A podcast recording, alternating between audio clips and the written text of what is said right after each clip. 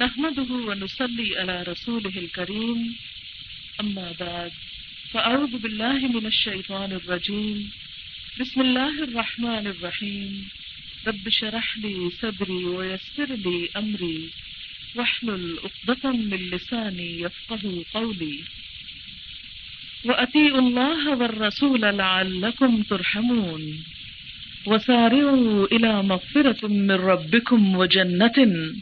وجنة عرضها السماوات والأرض أعدت للمتقين الذين ينفقون في السراء والضراء والكاظمين الغيظ والكاظمين الغيظ والعافين عن الناس والله يحب المحسنين والذين إذا فعلوا فاحشة أو ظلموا أنفسهم أو ظلموا أنفسهم ذكروا الله فاستغفروا لذنوبهم ومن يغفر الذنوب إلا الله ولم يصروا على ما فعلوا وهم يعلمون أولئك جزاؤهم مغفرة من ربهم وجنات تجري من تحتها الأنهار خالدين فيها ونعم أجر العاملين صدق الله العظيم شروع کرتی ہوں اللہ کے نام سے جو بے انتہا مہربان، نہایت رحم فرمانے والا ہے۔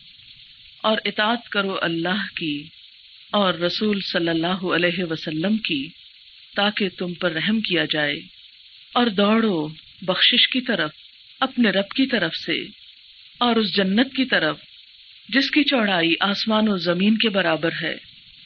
جو تقوی والوں کے لیے تیار کی گئی ہے۔ کون ہے وہ تقوی والے؟ الذین ينفقون فی السراء والضراء۔ وہ لوگ جو مال خرچ کرتے ہیں۔ خوشحالی میں بھی اور تنگ دستی میں بھی، والکاظمین الغیظ، اور غصے کے پی جانے والے ہیں، والعافین عن الناس، اور لوگوں کو معاف کر دینے والے ہیں، واللہ يحب المحسنین، اور اللہ محسنین، احسان کرنے والوں کو پسند کرتا ہے۔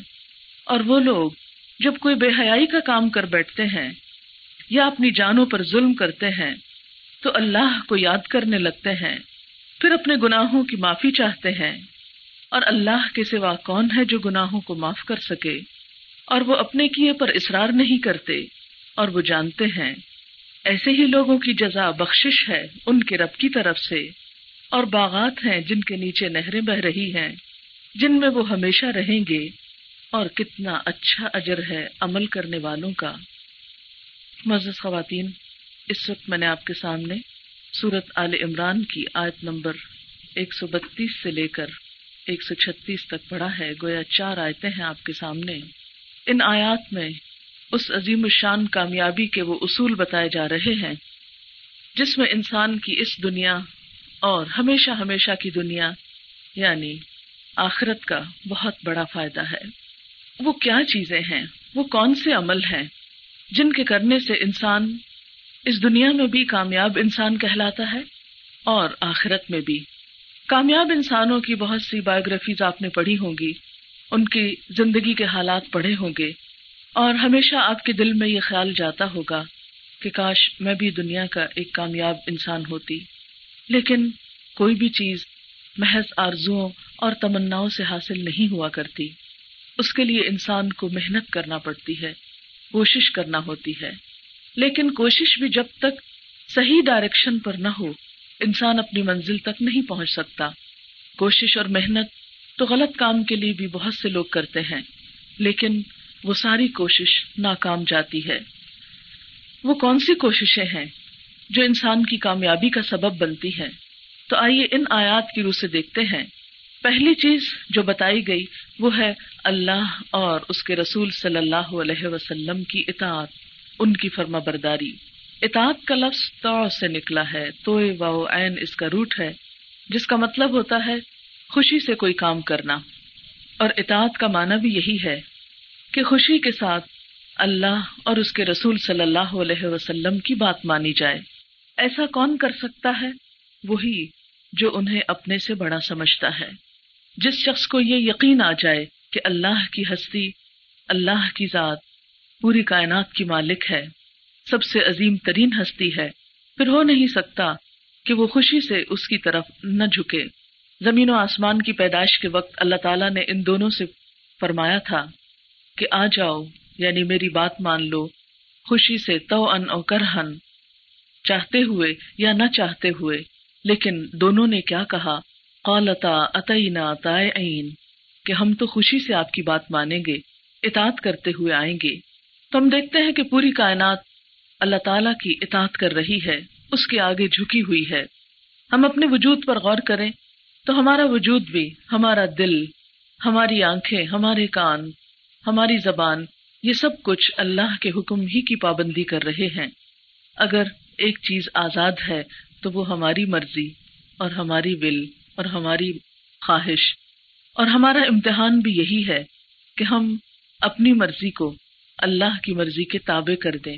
اپنی خوشی کو اللہ کی خوشی کے تابع کر دیں۔ اور جو ایسا کر لے، وہی دراصل کامیاب ہے۔ اس لیے کہ اللہ بڑا ہے، ہم چھوٹے ہیں۔ وہ جانتا ہے، ہم لا علم ہے وہ ستر ماؤں سے بڑھ کر پیار کرنے والا ہے۔ ہم خود اپنی جان پہ جہالت برتنے والے ہیں۔ لہذا عقل مندی یہی ہے کہ اس کی بات مان لی جائے۔ دوسری بات جو یہاں پر فرمائی گئی، وہ یوں ہے وہ سارے مغفرت بخشش کی طرف دوڑو اور جنت کی طرف دوڑو، جلدی کرو یعنی اللہ کی طرف جھکنے میں اور اس کی پناہ میں آنے میں دیر نہ کرو۔ اب دیکھیں کہ کوئی انسان ایسا نہیں جس سے غلطی نہ ہو۔ غلطی ہر انسان سے ہوتی ہے، لیکن عقل مند وہ ہے جو غلطی کے اعتراف میں جلدی کرتا ہے۔ عام طور پر ہم غلطی کرنے کے بعد اس غلطی کو چھپانے کے لیے اور غلطیاں کرتے ہیں، اس کی تعویلیں کرتے ہیں۔ لیکن کسی بھی طرح تعویل کر کے ہم اندھیرے کو روشنی نہیں کہہ سکتے۔ ہم اپنے آپ کو تو دھوکا دے سکتے ہیں، لیکن اللہ کو نہیں دے سکتے۔ اس لیے عقل مندی کا تقاضا یہی ہے کہ ہم اگر انسان ہوتے ہوئے کوئی خطا کر بیٹھے تو پھر اس کو ماننے میں دیر نہ کریں، توبہ اور استغفار کرنے میں جلدی کریں۔ اسی کا یہاں حکم دیا جا رہا ہے۔ کامیاب لوگوں کی دوسری علامت کیا ہوتی ہے؟ کہ وہ غلطی کا اعتراف کرتے ہیں اور استغفار میں جلدی کرتے ہیں۔ اور پھر ان کاموں کی طرف دوڑتے ہیں جو انہیں جنت میں لے جانے والے ہوتے ہیں۔ یہاں پھر جنت کی تھوڑی سی تعریف بھی بتا دی گئی کہ وہ جنت کچھ معمولی سی چیز نہیں۔ اس کا عرض یا اس کی وٹ یا اس کی چوڑائی یا اس کی بڑائی آسمان و زمین جتنی ہے۔ یہ انسان کو ایک تصور دلانے کے لیے آسمان و زمین کا لفظ استعمال کیا گیا، ورنہ اس کی اصل حقیقت تو اللہ ہی جانتا ہے۔ لیکن یہ جنت ہر ایک کے لیے نہیں، یہ تو تقوا والوں کے لیے تیار کی گئی ہے، اور تقوا دل کی کیفیت کا نام ہے۔ یعنی جس کا دل اللہ کی طرف جھک جائے، جو دل سے اس کی طرف مائل ہو جائے۔ کون ہوتے ہیں وہ لوگ؟ اس کی علامت کیا ہے؟ اس کی نشانی کیا ہے؟ جو ہر حال میں خرچ کرنے والے ہوتے ہیں، جو اللہ کی راہ میں نکالنے والے ہوتے ہیں۔ خواہ ان کے حالات اچھے ہوں، خوشحالی ہو، بہت مال رکھتے ہوں، یا پھر تنگ دستی ہو، کیونکہ وہ دینے والے ہیں۔ عام طور پر دینے سے جو چیز ہمیں رکتی ہے یعنی خدا کی راہ میں خرچ کرنے سے، خدا کے بندوں پہ خرچ کرنے سے، وہ ہمارے دل ہی کی تنگی ہوتی ہے۔ اسی لیے قرآن پاک میں فرمایا وہ میو کشح نفسی ہی جو لوگ اپنے دل کی تنگی سے بچا لیے جائیں، تو وہی دراصل کامیاب ہونے والے ہیں۔ اور جس شخص کے دل کی تنگی ختم ہو جائے اور دل میں وسط آ جائے، پھر وہ فخر میں، غریبی میں، تھوڑا ہونے میں بھی کبھی مایوس نہیں ہوتا، پریشان نہیں ہوتا، اور وہ اللہ کی راہ میں دینے سے رکتا نہیں۔ اور پھر ول کا الغیز ان وسیع نظر، وسیع دل لوگوں کی اگلی صفت کیا ہوتی ہے؟ کہ وہ غصے کو پی جانے والے ہوتے ہیں۔ کازمین کا لفظ کازم سے نکلا ہے۔ کازم کا میم کزم کا مطلب ہوتا ہے باندھنا۔ جیسے پانی کی مشق کے اوپر رسی باندھی جاتی ہے، تو اس کے بارے میں بھی کہا جاتا ہے کزم القربہ۔ پھر اسی طرح کسی بھی چیز کا منہ بند کر دینے کے لیے یہ لفظ استعمال ہوتا ہے۔ گویا جب ان کو غصہ آتا ہے، تو وہ اپنے آپ کو خاموش کر لیتے ہیں۔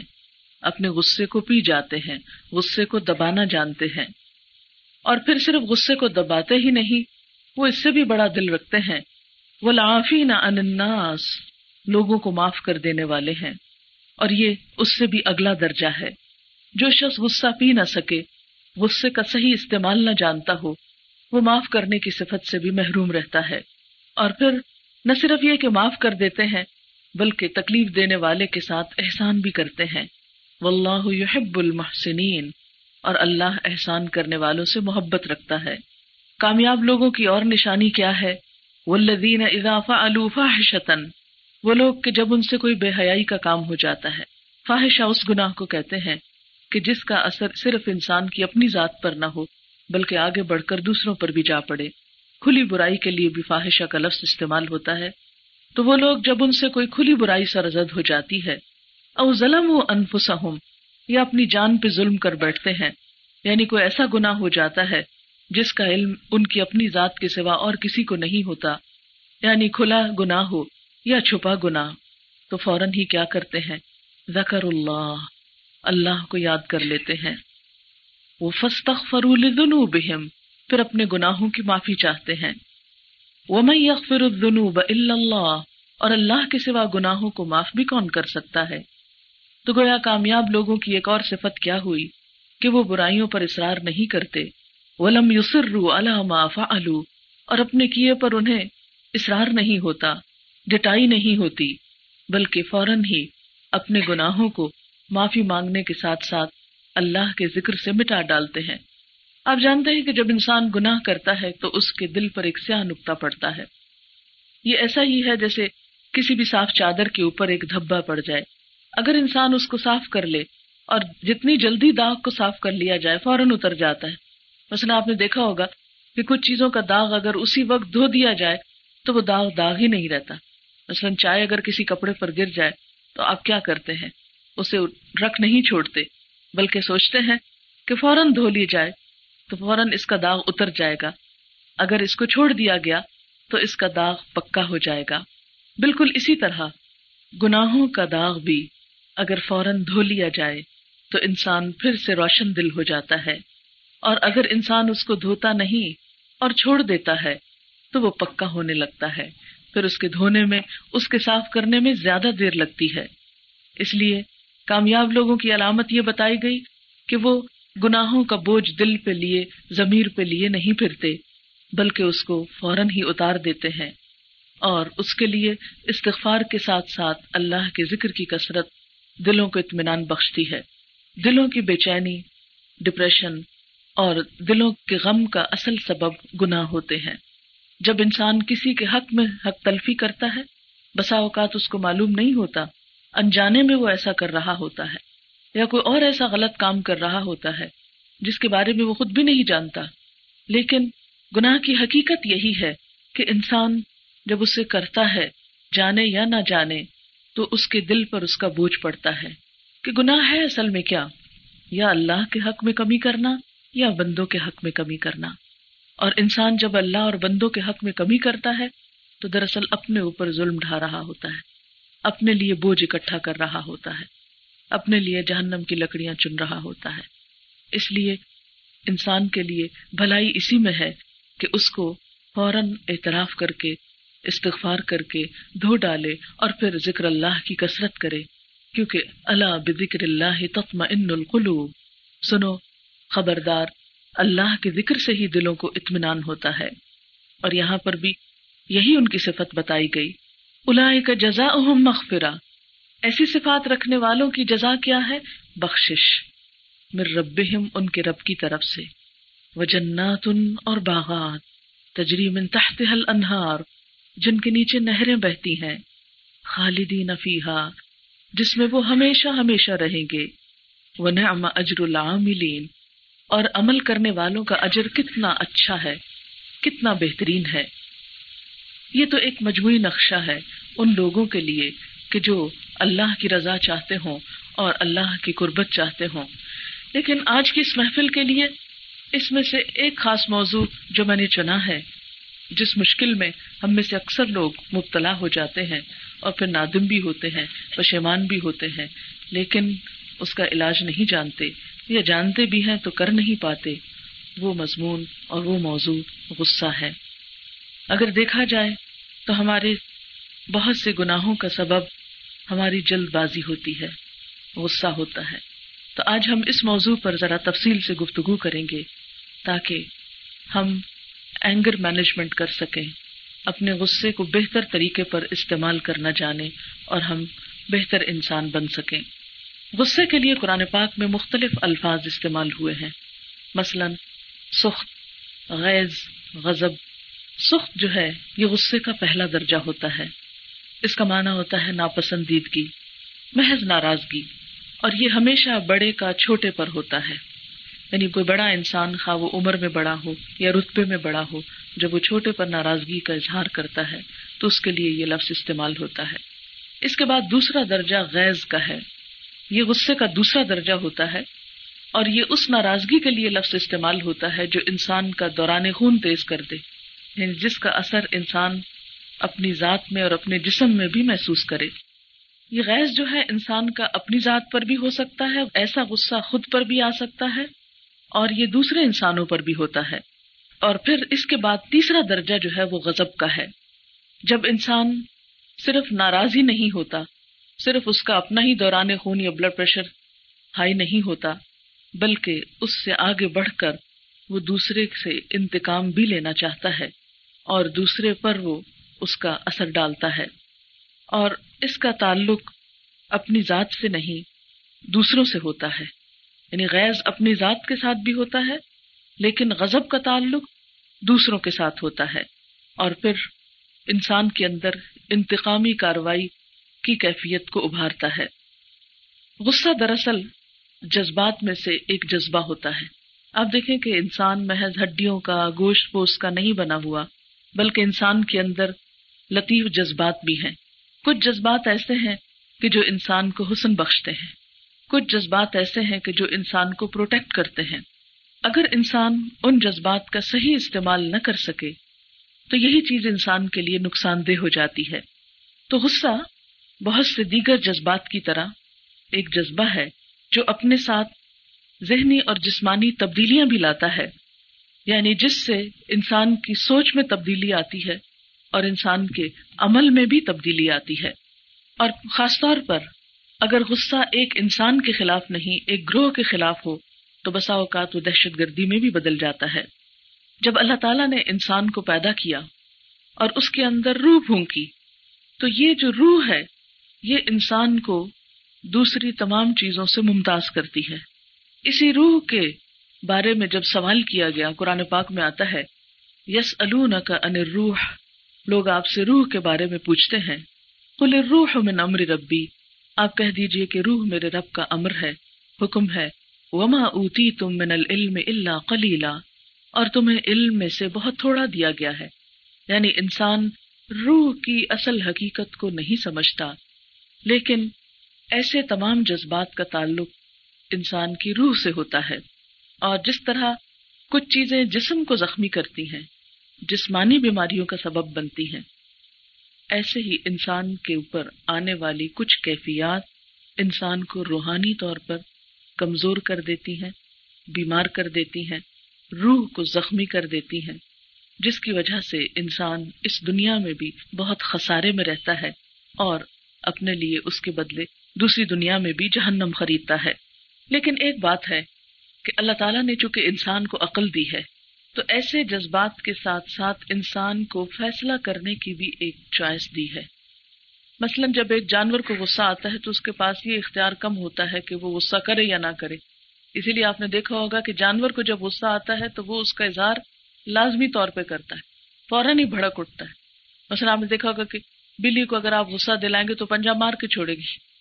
اس وقت وہ اپنا اختیار نہیں استعمال کرتی کہ مارو یا نہ مارو بس اسے غصہ آیا اور فوراً اس نے استعمال کر لیا۔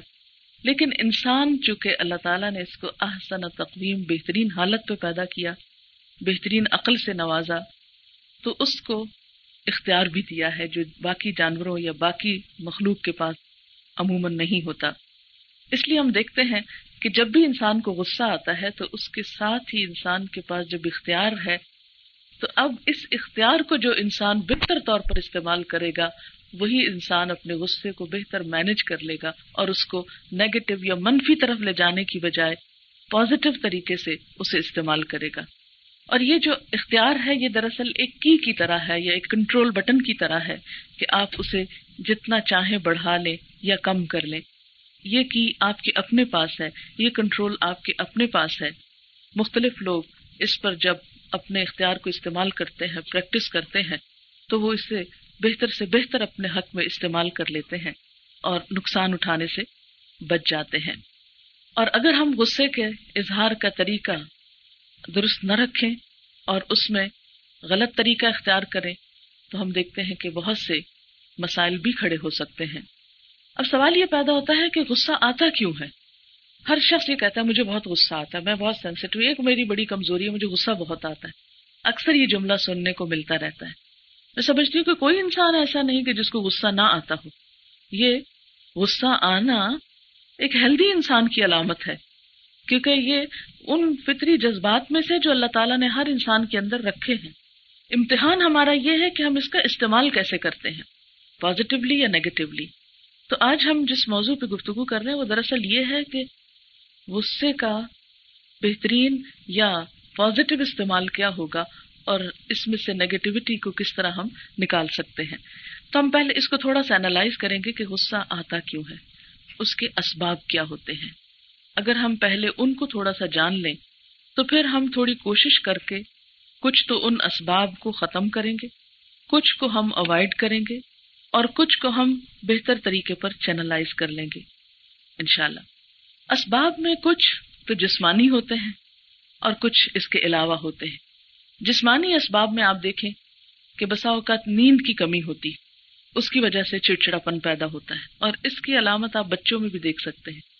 اگر آپ بچے کو وقت سے پہلے اٹھا دیں، چھوٹے دودھ پیتے بچے بھی ہوتے ہیں نا۔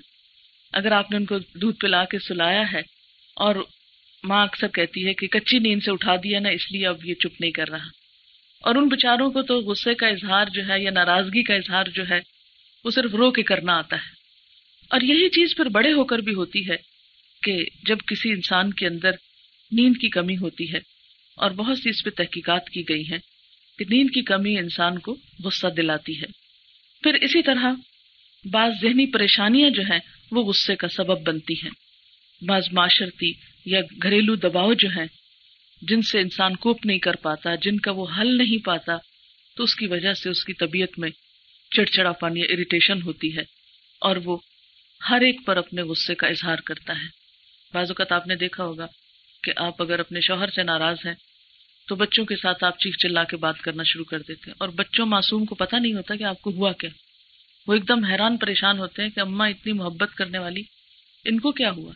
یعنی ان کے لیے بالکل ایک سرپرائز ہوتا ہے نا کہ آپ کا یہ رویہ کہ جو عام طور پر نہیں ہوتا۔ پھر اسی طرح یہ ہے کہ بعض لوگوں کے اندر یہ جینیٹک پرابلم بھی ہوتا ہے کہ پیرنٹس میں بہت غصہ ہوتا ہے یا ایک خاص نسل میں یا بعض برادریوں میں، وہ جو ہے، وہ آگے بچوں میں جیسے جسمانی بیماریاں منتقل ہوتی ہیں۔ ایسے ہی کچھ روحانی بیماریاں بھی ساتھ ساتھ منتقل ہوتی ہیں۔ لیکن اس کا یہ مطلب نہیں ہے کہ وہ قابل علاج نہیں ہے یا ان کو ہم سنبھال نہیں سکتے یا ان کا کوئی علاج نہیں ہو سکتا۔ یہ لیم ایکسکیوز ہوگا کہ اگر ہم یہ کہنے جی ہمارے تو خاندان میں ہی بہت غصہ ہے، اس لیے مجھے اجازت دیجیے کہ میں وقت بے وقت غصہ کرتا چلا جاؤں۔ ایسا نہیں ہے۔ ہاں یہ بات ہے کہ ان کو عام لوگوں کی نسبت پھر جلد یا زیادہ غصہ آتا ہے۔ پھر اسی طرح یہ ہے کہ بعض حالات ایسے ہوتے ہیں اور خصوصاً خواتین کے اوپر بعض کیفیات ایسی آتی ہیں کہ جس میں کبھی وہ خون کی کمی کا شکار ہوتی ہیں، کبھی شوگر کی کمی کا شکار ہوتی ہیں۔ تو اس وقت ان کو غصہ زیادہ آتا ہے۔ مثلاً پریگنینسی میں آپ نے دیکھا ہوگا کہ عام حالات کی نسبت غصہ زیادہ آتا ہے۔ یا پیریڈس کے شروع میں یا پیریڈس کے دوران آپ کو غصہ زیادہ آتا ہے کیونکہ اس جسم میں جیسے شوگر کی کمی ہو جاتی ہے۔ پھر اسی طرح بعض دوائیوں کے اثرات ایسے ہوتے ہیں کہ جو انسان کو غصہ دلاتے ہیں یا انسان کے اندر اتنا حوصلہ یا ہمت یا صبر یا ضبط نہیں رہتا کہ انسان غصے کا اظہار بار بار کرتا چلا جاتا ہے۔ بعض اوقات لیک آف کمیونیکیشن جو ہے وہ غصے کا سبب بنتی ہے۔ آپ نے دیکھا ہوگا کہ جو لوگ آپ سے بات چیت کرتے رہتے ہیں ان کے ساتھ آپ کو کم غصہ آتا ہے۔ بچوں میں سے آپ کے مثلاً دو بچے ہیں۔ تو ایک بچہ جو ہے وہ اپنی مشکل بھی بتا دیتا ہے، اپنا پرابلم بتا دیتا ہے۔ تو آپ اس کی مشکل سمجھ جاتے ہیں، لہٰذا اس کے ساتھ کچھ رعایت کا معاملہ کرتے ہیں۔ لیکن دوسرے بچے سے مثلاً اگر آپ پوچھتے ہیں کہ اچھا آج تم دیر سے کیوں آئے اسکول سے؟ اور وہ نہیں بتاتا کہ راستے میں رش تھا یا کوئی اور وجہ، صرف خاموشی اختیار کر لیتا ہے یعنی منہ بند کر لیتا ہے لیک آف کمیونیکیشن ہو جاتا ہے۔ جب وہ جواب نہیں دیتا تو آپ اور چیخ چلا کے بولتے، میں پوچھ رہا ہوں، کیوں نہیں آپ بتا رہے کہ کیوں لیٹ ہوئے؟ تو اس سے بھی بہت سے ایسے اسباب ہو جاتے ہیں کہ جو دوسروں کو غصہ دلانے کا سبب بنتے ہیں۔ پھر اسی طرح یہ ہے کہ کچھ ماحول کے اثرات ایسے ہوتے ہیں جو انسان کو غصہ دلاتے ہیں۔ مثلاً اگر کسی گھر میں یا کسی خاندان میں یا فیملی میں لوگ بہت چیخ چلا کے بات کرتے ہیں یا بہت غصے کا اظہار کرتے ہیں تو بچے خود بخود ان سے یہ سیکھ جاتے ہیں کہ ہمیں بھی ایسے ہی بات کرنی مثلا اگر ماں باپ شاؤٹ کرتے ہیں تو بچے بھی خود بخود شاؤٹ کرنے لگتے ہیں۔ کیونکہ انہیں یہ سمجھ میں آتا ہے کہ شاید ریئیکشن کرنے کا یہی ایک طریقہ ہے یعنی شاؤٹ کرنا۔ اس لیے وہ وقت بے وقت ہر ایک پہ غصہ کرتے ہیں، گھر میں بھی کرتے ہیں، پھر اسکول میں بھی جا کے کرتے ہیں، اپنے دوستوں کے ساتھ بھی کرتے ہیں۔ اس لیے والدین کو اس معاملے میں بہت کیئرفل ہونے کی ضرورت ہے کہ وہ بچوں کے سامنے کیسی مثال پیش کرتے ہیں۔ پھر اسی طرح بعض معاشرے ایسے ہیں اور بعض ان کے ماحول اور ان کی غذائی عادات اور ان کے رہن سہن کی عادات ایسی ہیں کہ وہاں پر دوسرے علاقوں کی نسبت غصہ زیادہ پایا جاتا ہے یا اس کا اظہار غلط طریقے سے ہوتا ہے۔ اور مثال کے طور پر ایک تحقیق کی گئی کہ انیس سو اسی میں مختلف ممالک میں پسٹل یا پستول سے قتل کرنے والوں کی تعداد کیا تھی۔ تو اس میں جو نتائج سامنے آئے وہ یہ تھا کہ برطانیہ میں آٹھ لوگ پسٹل سے مارے گئے، آسٹریلیا میں چار۔ حالانکہ آپ دیکھیں آسٹریلیا کا علاقہ بہت بڑا ہے۔ سوئٹزرلینڈ میں چوبیس، جاپان میں سیونٹی سیون اور امریکہ میں گیارہ ہزار پانچ سو بائیس۔ یعنی سب سے ہائر ریٹ جو تھا وہ وہاں کا تھا۔ اور اس کا ویسے بھی آپ بغیر اسٹیٹسٹکس کے بھی جان سکتے ہیں۔ اور اسٹیٹسٹکس میں یہ بھی بتایا گیا کہ امریکہ میں بیس کالوں میں سے ایک پچیس سال کی عمر تک پہنچنے سے پہلے ہی قتل کر دیا جاتا ہے۔ یعنی وہاں پر مختلف قومیں اور مزاج، کیونکہ وہاں کی کمیونٹی جو ہے وہ مختلف لوگوں سے مل کر بنی ہے۔ اور پھر یہ ہے کہ جن بچوں کو بچپن میں محبت نہیں ملتی، جہاں کا فیملی سسٹم مضبوط نہیں ہوتا، جو بچے انسیکیور ہوتے ہیں، وہ اپنے آپ کو پروٹیکٹ کرنے کے لیے بسا اوقات غیر معمولی غصے کا اظہار کرتے رہتے ہیں تاکہ وہ خطرے سے محفوظ رہیں۔ پھر اسی طرح کچھ معاشرتی اقدار ایسی ہوتی ہیں کہ جو انسان کو غصے والا بنا دیتی ہیں۔ مثلاً ہمارے ماحول میں بھی آپ دیکھیے کہ لڑکیوں کی نسبت لڑکے بسا اوقات زیادہ غصہ اور تشدد کرتے ہیں، کیونکہ ان کے لیے حوصلہ افزائی بعض اوقات بہت ہوتی ہے۔ مثلاً اگر ایک بچی کچھ کہتی ہے تو ماں کہتی ہے، خاموش ہو جاؤ۔ لیکن اگر لڑکا کچھ کرتا ہے تو کہتے ہیں، لڑکا ہے نا، اس نے تو یہی کرنا ہے۔ تو وہ ایک طرح سے شے دیتے رہتے ہیں۔ اور شاید کچھ فطری رد عمل بھی ایسا ہوتا ہے، فرق ہے ان کی جنس میں بھی۔ بلکہ حالیہ ایک بہت انٹرسٹنگ ریسرچ سامنے آئی۔ میں پڑھا رہی تھی سورت انسا ابھی ریسنٹلی چند دن پہلے کی بات ہے۔ جب میں بہت یہ دیکھ رہی تھی کہ اللہ تعالیٰ نے مرد کا رول مختلف رکھا ہے، عورت کا مختلف رکھا ہے، تو فرق کیا ہے؟ چلیے دیکھتے ہیں کہ ان کا بایولوجیکل ڈفرنس ان دونوں میں کیا ہے۔ لیٹسٹ انٹرنیٹ پہ ریسرچ کی گئی تو پتا یہ چلا کہ عورت اور مرد میں سوائے اس کے کہ وہ ایک اسپیشیز سے تعلق رکھتے ہیں، ہر چیز ایک دوسرے سے مختلف ہے۔ اور عورت کے دماغ کی وائرنگ بھی مختلف ہے، مرد کی نسبت۔ یعنی سوچ کا جو پورا انداز اور سسٹم ہے یعنی دماغ کی جو ترکیب ہے اور جو پوری جسم کا نظام اعصاب ہے، وہ بھی کمپلیٹلی اس کا ڈیزائن مختلف ہے۔ تو اللہ تعالیٰ نے دونوں کو ایک دوسرے سے بہت مختلف بنایا، لہٰذا عادات میں بھی فرق ہونا ایک قدرتی بات ہے اور اس فرق کو آپ مٹا نہیں سکتے۔ جتنا بھی آپ کوشش کریں اوپر سے مٹانے کی، یہ مٹ نہیں سکتا کیونکہ دونوں کی نفسیاتی فرق ہے۔ بہرحال، بعض اوقات میڈیا بھی غصے میں اضافے کا سبب بنتا ہے۔ مثلاً آپ دیکھیں کہ جو بچے مار دھاڑ کی اور ایسی قتل و غارت والی فلمیں دیکھتے ہیں یا ان میں تشدد دیکھتے ہیں، تو اس کے اثرات انسانی دماغ پر ایسے ہوتے ہیں کہ انسان جواب میں ویسا ہی ریئیکٹ کرنے لگتا ہے۔ پھر اسی طرح ہماری زندگی کی جو تیزی یعنی فاسٹ لائف جو ہے، وہ بھی غصے کا سبب بنتی ہے۔ اور اس جلد بازی میں عموماً ہم بہت سی غلطیاں کر جاتے ہیں۔ اسی لیے حدیث پاک میں آتا ہے، العجلۃ من الشیطان۔ کہ جلد بازی جو ہے یہ شیطان کی طرف سے ہے۔ عموماً آپ نے دیکھا ہوگا کہ جلدی میں جب ہم کسی کے بارے میں کوئی تبصرہ کر دیتے ہیں، جلدی میں اپنی پسند ناپسند کا جو اظہار کر دیتے ہیں، تو اس کے نتیجے میں بھی بہت سی غلط فہمیاں پیدا ہو جاتی ہیں جو دوسروں کو غصہ دلانے کا، ناراضگی کا سبب بنتی ہیں اور اس کے بعد انسان پچھتاتا چلا جاتا ہے۔ پھر اسی طرح ہمیں بچپن سے ہی جو ہمارے جذبات ہیں، ان کے اظہار کے لیے کچھ تربیت نہیں دی جاتی یعنی ماؤں کی تربیت کی بھی عموماً کمی ہوتی ہے۔ اگر بچہ کسی بات پہ ناراض ہے یا رو رہا ہے تو چھوڑ دیتے ہیں، ٹھیک ہے، رو لے۔ اور وہ روتا رہتا ہے، وہ غصہ اندر ہی اندر اور لاوے کی طرح ابلتا رہتا ہے۔ اس کے علاج کی کوشش نہیں کی جاتی۔ پھر یہ بھی ریسرچ سے بات سامنے آئی ہے کہ بعض غذائیں بھی غصے میں اضافے کا سبب بنتی ہیں۔ اور خصوصاً جیسے فاسٹ فوڈ ٹائپ چیزیں ہیں یا ایسے ڈرنکس جو ہیں انہوں نے بچوں کو ہائپر بنا دیا اور ان کی وجہ سے غصہ جو ہے وہ ضرورت سے زائد اس کا اظہار ہونے لگا اور معاشرتی اقدار بدلی۔ پھر اس میں آپ دیکھیں کہ ہم عام طور پر اظہار کہاں کہاں کرتے ہیں اور کیسے کرتے ہیں۔ عموماً جو غصہ ہوتا ہے وہ بڑے چھوٹے پر کرتے ہیں، جہاں ہم دیکھتے ہیں کہ دوسرا ہمارے مقابلے میں کمزور ہے۔ مثلاً جو رتبے حیثیت میں بڑے ہیں وہ چھوٹوں پر مثال کے طور پر ماں اپنے بچوں پر یا بچوں میں سے بھی جو بڑے بہن بھائی ہیں، وہ چھوٹے بہن بھائیوں پر یا پھر سروینٹس پر یا معاشرتی اعتبار سے جو لوگ ہم سے کمتر ہوتے ہیں، ان پر غصہ زیادہ کیا جاتا ہے۔ جن کو ہم کمزور پاتے ہیں، ان کو دبانے کی کوشش کرتے ہیں۔ اور عموماً اس کا اظہار کیسے کرتے ہیں؟ چیخ کر، چیزیں پھینک کے، چیزیں توڑ کے، گالی گلوچ کر کے۔ بعض اوقات کچھ لوگ تو جسمانی تشدد پہ اتر آتے ہیں۔ بعض مردوں کی عادت ہوتی ہے کہ بیوی کی چھوٹی سی بات پہ غصہ آیا، تو ایک دم ہاتھ اٹھا لیا اور اس کے بعد چاہے پچھتائیں بھی، لیکن فوری طور پر تعلق جو ہے وہ اس کو ٹھیس پہنچاتے ہیں۔ اور بعض لوگ غصے کا اظہار نہیں کرتے، اس کو دبا تو جاتے ہیں۔ کاظمین الغیز کی حد تک تو عمل کرتے ہیں، لیکن آفینہ ان الناس نہیں کرتے۔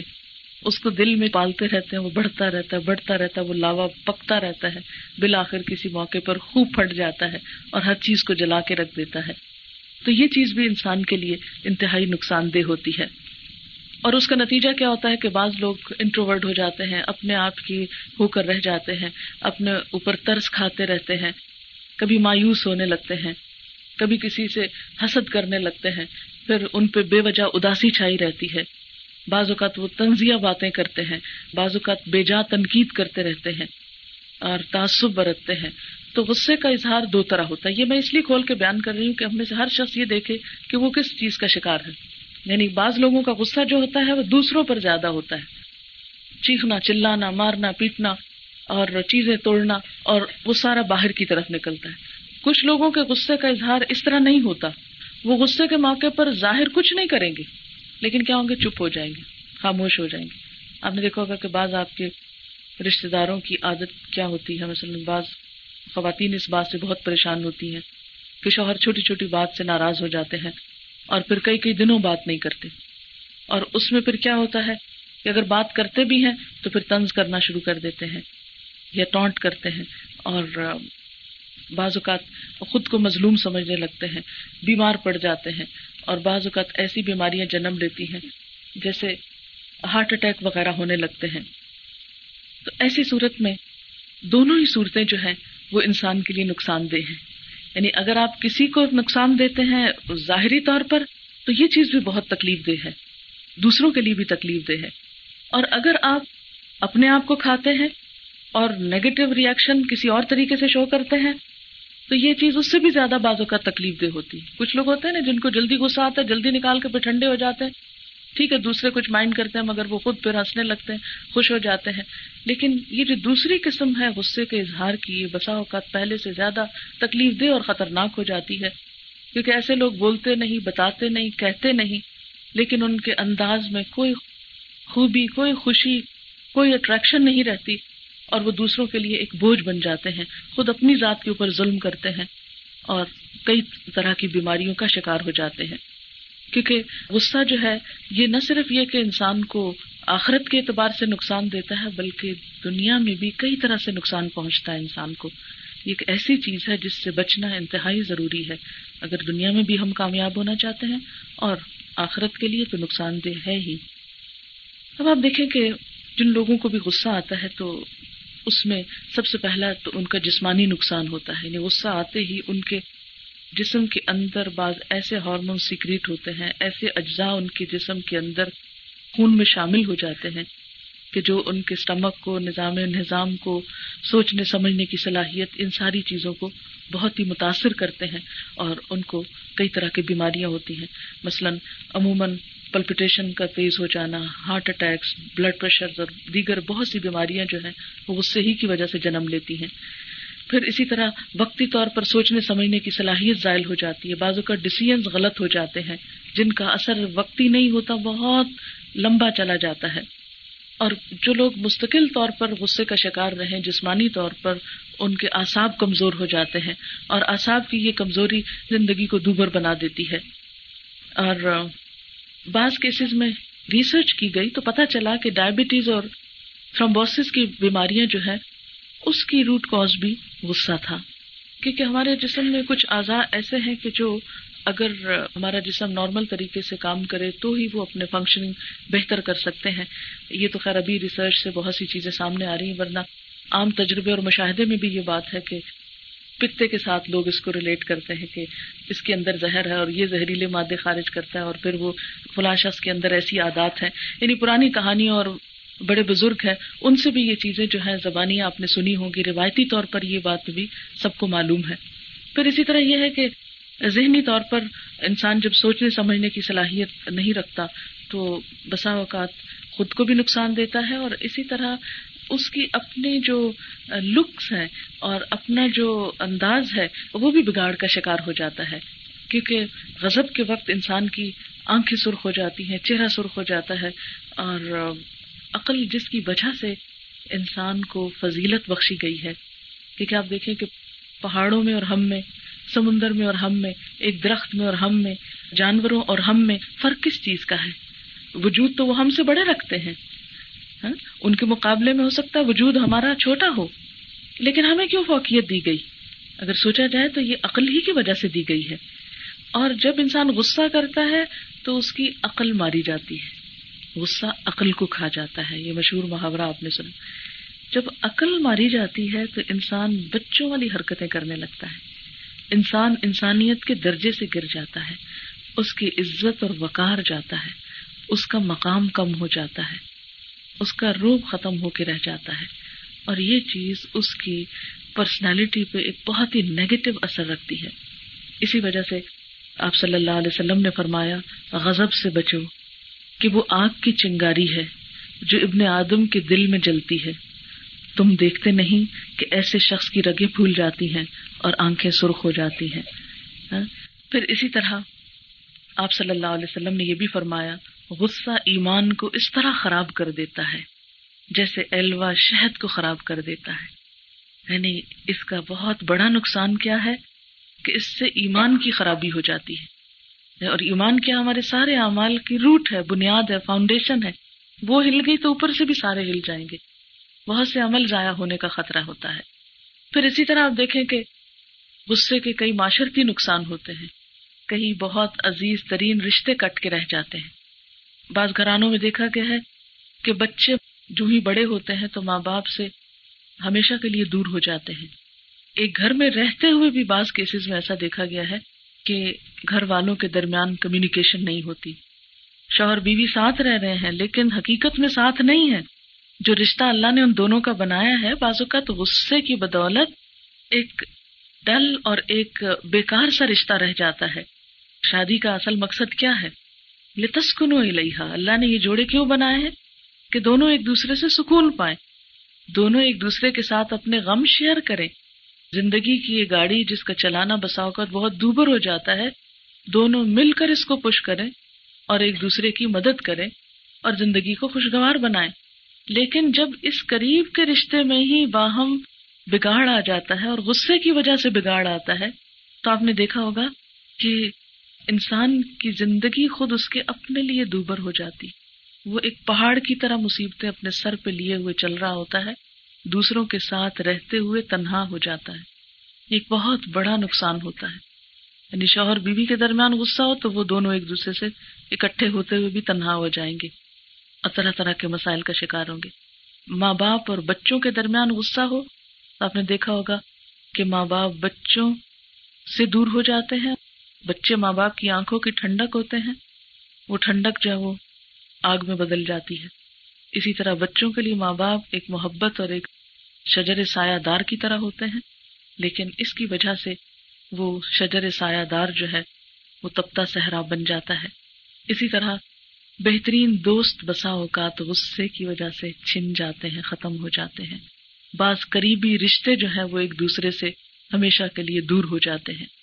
آپ نے دیکھا ہوگا کہ عموماً خاندانوں کے اندر بہت رفٹس ہوتی ہیں اور ایک دوسرے سے سال ہر سال ملاقات نہیں ہوتی یا بعض اوقات بڑی محبت اور چاہت سے ملتے ہیں، چھوٹی سی بات پہ غصہ آتا ہے، ایک دوسرے کو بڑی بڑی باتیں سنا دیتے ہیں، وقتی طور پہ غصہ ٹھنڈا ہو جاتا ہے، لیکن ہمیشہ کے لیے پھر ان محبت کے رشتوں سے انسان دور ہو کر رہ جاتا ہے۔ تو اس لیے یہ ایک ایسا دشمن ہے ہمارا غصہ جو ہے۔ کہ جس نے ہمیں اللہ تعالیٰ سے بھی دور کیا، ایمان کو بھی خراب کیا، انسانوں سے بھی دور کیا، تو کیوں نہ ہم اس کو بہتر طریقے پر استعمال کرنا سیکھیں تاکہ ہم اپنی زندگی سے، صلاحیتوں سے، دنیا کی نعمتوں سے صحیح فائدہ اٹھائیں اور آخرت میں بھی فائدہ اٹھائیں۔ آپ دیکھیں کہ دنیا کی نعمتیں حرام ہو جاتی ہیں نا بعض اوقات۔ مثلاً کھانے کا ٹیبل لگا ہوا ہے۔ آپ نے سارا دن تکلیف اٹھا کے کھانا تیار کیا، لگایا، سب اب وقت ہے کہ سب خاندان والے بیٹھے مل بیٹھ کے کھائیں پیئے لیکن کیا ہوا؟ کسی چھوٹی سی بات سے کوئی ایک شخص غصے میں آ گیا، اس نے چیخنا چلانا شروع کر دیا۔ اب دیکھیں، سب کھانا بھی رکھا ہے، سب اپنی اپنی جگہ سہمے بیٹھے ہیں اور ایک اداسی ماحول پہ چھا گئی۔ صرف کس لیے کہ ایک شخص اپنے غصے پہ کنٹرول نہیں کر سکا، جس کی وجہ سے سب کی خوشی پہ پانی پھر گیا۔ اس طرح کے بہت سے مواقع آپ کے سننے میں، دیکھنے میں اور مشاہدے میں آتے رہے ہوں گے۔ اور یہ عموماً ایک شخص کی بسا اوقات کمزوری کی وجہ سے سب سفر کرتے ہیں، نقصان اٹھاتے ہیں۔